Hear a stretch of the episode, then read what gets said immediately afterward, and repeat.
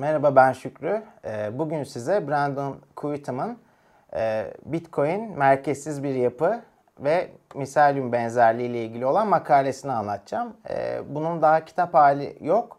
Yalnız benim okumaktan en keyif aldığım yazılardan birisi. Bu yüzden makale de olsa hani bahsetmek istiyorum yazıda.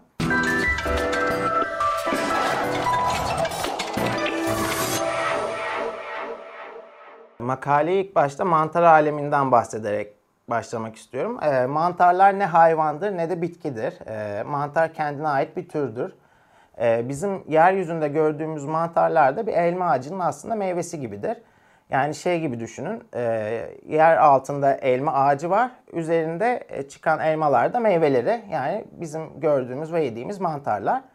Ee, bunun yer altında kalan kısmı ise e, miselyum olarak geçer. E, bu da mantarların işte ağaç köklerinde ve toprak altında oluşturduğu bir e, membran yapıdır. Miselyum yapısını Brandon şeye benzetiyor, Bitcoin'e benzetiyor. Çünkü miselyum da aslında merkezi olmayan bir yapıdır. Sürekli genişlemekte olan bir organizmadır. Binlerce hatta milyonlarca e, uç noktaya sahiptir. Bu uç noktalarda e, fungus yapısı e, enzimlerle birlikte etrafındaki maddeleri dekompoze eder. E, karşısına çıkan işte yabancı cisimleri, ona tehdit oluşturacak yabancı cisimleri yok etmek için enzimler geliştirir. Ve sürekli elde ettiği bilgileri e, organizmanın geri kalan kısmıyla paylaşır.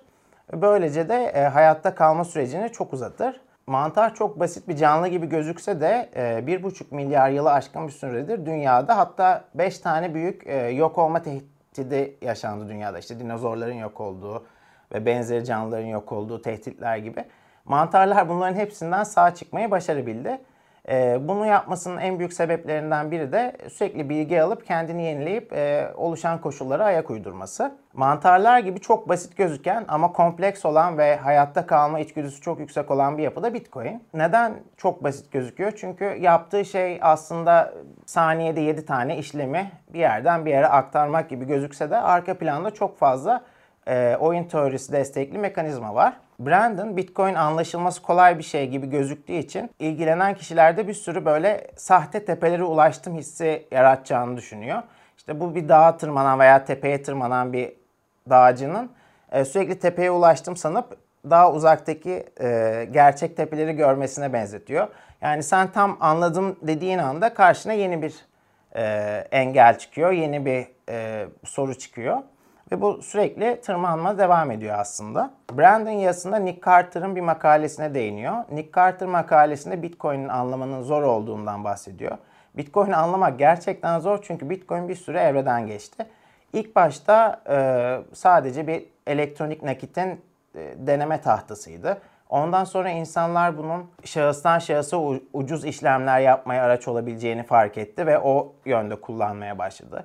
Sonra bir kısım sansürlenemez yapısından e, güç aldı ve sansürlenememe özelliğini kullanmaya başladı. E, bu özellikle birlikte pseudonim olmasından dolayı e, yani senin ismin ve adresin direkt bağlı olmadığı için e, gizli kalınacağını düşünen bir grupta Darknet'te işte illegal şeyler yapmaya başladı. Yani hukuk dışı şeylerde kullanmaya başladı. Ondan sonra bu e, evrede geçildikten sonra takip edilebilir ve aslında iz bıraktığın ortaya çıktıktan sonra Bitcoin bir değer saklama aracı haline geldi. E, şu anda artık e, bir rezerv varlık ve diğer ürünlerden, enstrümanlardan ayrışan bir rezerv varlık olarak gözükme aşamasında. Bu arada tam olarak ayrışabilmiş değil. E, işte Fed'in faiz arttırımlarıyla birlikte işte S&P 500 gibi değer kaybı yaşıyor. Ama bir süreden sonra burada da ayrışmaya başlayacak diye düşünülüyor.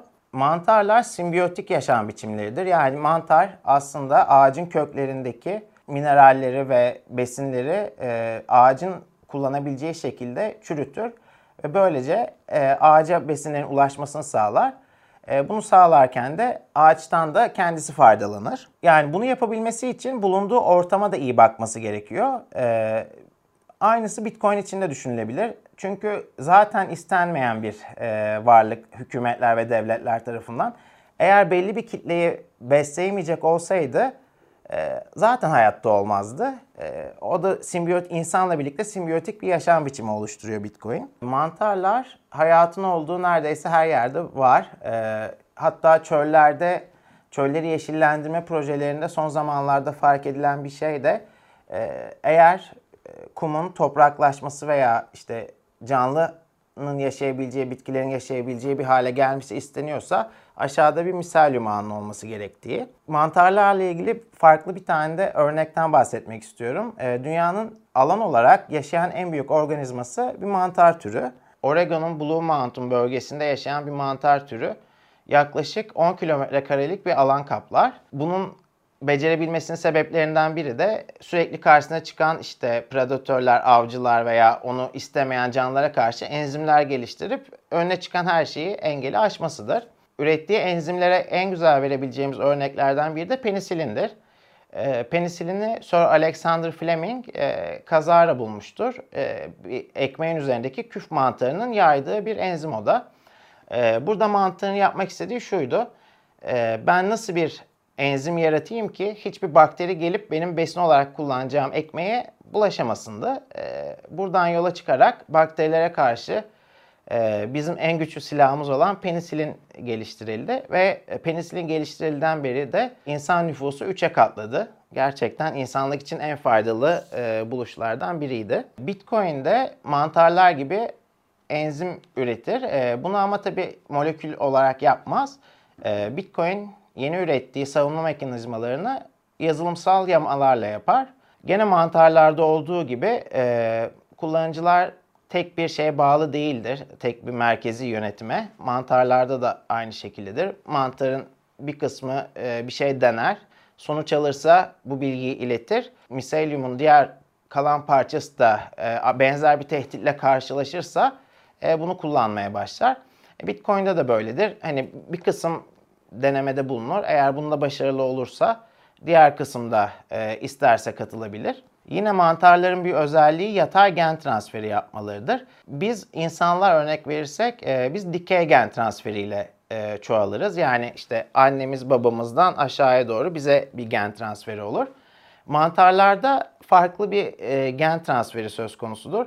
Tükettiği canlılardan ihtiyaç duyduğu özellikleri kendine kopyalar ve o enzimlerle kendine gerekli kalkanları oluşturur. Yine bir benzer özellikleri de madencilik ve e, atıl enerji kullanımı ile ilgili.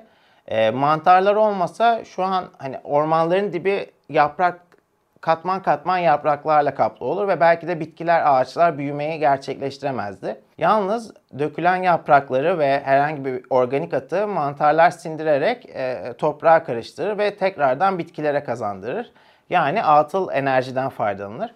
Bitcoin e, madenciliği de biraz buna benzer çalışır. Dünyada madenciler bulabildikleri en ucuz ve en kullanılmayan enerjiyi tüketirler. Brandon yazının ikinci bölümünde ise mantarların çoğalmasını ve Bitcoin'in hype döngülerini karşılaştırıyor. E, miselyum yer altında yıllarca durur ve ancak koşullar olgunlaştığı zaman yani toprağın nemi, havanın sıcaklığı uygun olduğu zaman e, mantar olarak yeryüzüne çıkış yapar. Bu mantarlar da her gün boyunu ikiye katlayarak büyür ve sporlanıp etrafa yayılır ve tekrar yeni miselyum ağları oluşturur. E, Bitcoin hype döngüleri de böyle çalıştı yıllarca. E, her 4 yılda bir yarılanma oluyor. Yarılanmadan sonra her blokta ortaya çıkan ödül miktarı düştüğü için fiyatlar artmaya başlar. Bu fiyatların artmasını aslında şey olarak düşünebilirsiniz işte. Miselyum uygun koşulları buldu ve yeryüzüne çıkıyor. E, fiyatlar artmaya başlayınca da mantar olgunlaşmaya başlar ve işte her gün iki katına büyüyen mantar gibi olmasa da ciddi bir fiyat artışı gözlenir. E, bu fiyat artışından sonra e, daha fazla insan konuya merak duymaya başlar ve işte Bitcoin'i tanımak ister, Bitcoin sahibi olmak ister. Bunu da sporlanması olarak düşünebilirsiniz.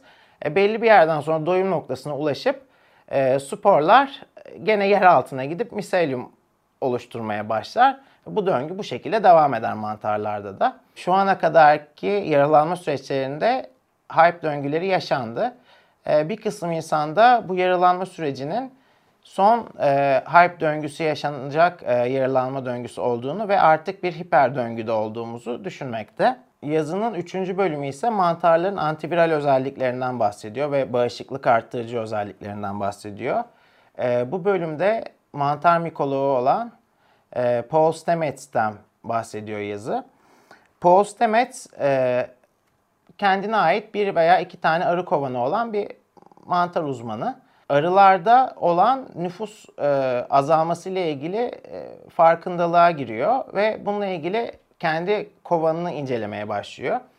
E, bir süre sonra şunu görüyor ki arılar özellikle sporlu olan mantar sporlarının bulunduğu e, su kaynaklarına gidip oradan su içiyorlar. Mesafe daha uzak olsa bile. Bunun sebebinde arıların içgüdüsel olarak bağışıklıklarını güçlendirecek olan mantarlardan faydalanmak istediği olarak görüyor. Arılar bağışıklıkları güçlü canlılar olmasına rağmen insanların uzun yıllar boyunca kimyasal e, herbisit, pestisit vesaire gibi ilaçlar kullanmasından dolayı bağışıklıklarını kaybediyorlar. Bir tür kene olan varroa kenesine karşı çok zayıf bir hale geliyor arılar. E, bu da kolonilerin tamamıyla ölmesine sebep oluyor. Çünkü arılar e, polen toplarken küçük bu kene parçalarını da yuvaya götürüyor ve bu kraliçe arıya kadar e, gidip kovanların yok olmasına sebep oluyor. Ama e, sporların bulunduğu sulardan içen arıların bağışıklık güçleri arttığı için e, bir yerden sonra bu keneye karşı mücadele edebilir hale geliyorlar. Paul Stamets bunu bilimsel olarak yayınlıyor ve hatta patentliyor. E, bunun sonrasında da e, koloni ölümleri %80 oranında azalıyor. Belki hatırlarsınız koloni ölümlerinin çok olduğu yıllarda Arılar diye bir tane çizgi film e, çekilmişti. Ve e, insanları aslında arıların ne kadar önemli olduğunu anlatmaya çalışıyordu bu film. Çünkü arılar biz fark etmesek bile e, bitkilerin çoğalması için polenleri bir yerden bir yere taşıyarak çok önemli bir rol oynuyor. Brandon yazının bu kısmında güncel para sistemini e, varroa kenelerine benzetiyor. Yani kolay paranın ve sürekli basılan elimize e, havadan kolayca gelen paranın bir değeri olmadığını ve bizim aslında e, bağışıklığımızı düşürdüğünü düşünüyor. E, buna karşı olarak da en iyi ilacı gene sporların olduğu gibi Bitcoin olduğunu savunuyor.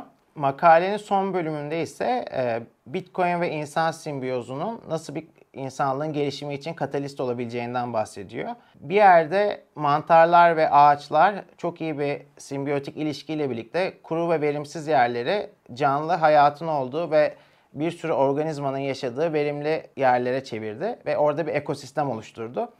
Ee, Bitcoin ile insanın da birbiriyle böyle bir simbiyotik ilişkiyle birlikte insanlığı ve özgürlükleri çok daha ileriye taşıyacağından bahsediyor. Bu benim gerçekten çok hoşlandığım bir makale. E, makaleyi de Mesut Gülecan adında bir arkadaşımız kendi Medium sayfasında Türkçe'ye çevirdi. İsterseniz oradan ulaşabilirsiniz. Son olarak da mantarlarla ilgili daha fazla bilgi edinmek istiyorsanız e, Paul Stamets'in Joe Rogan'la olan bir podcast'i var. Hatta iki ayrı bölümleri var.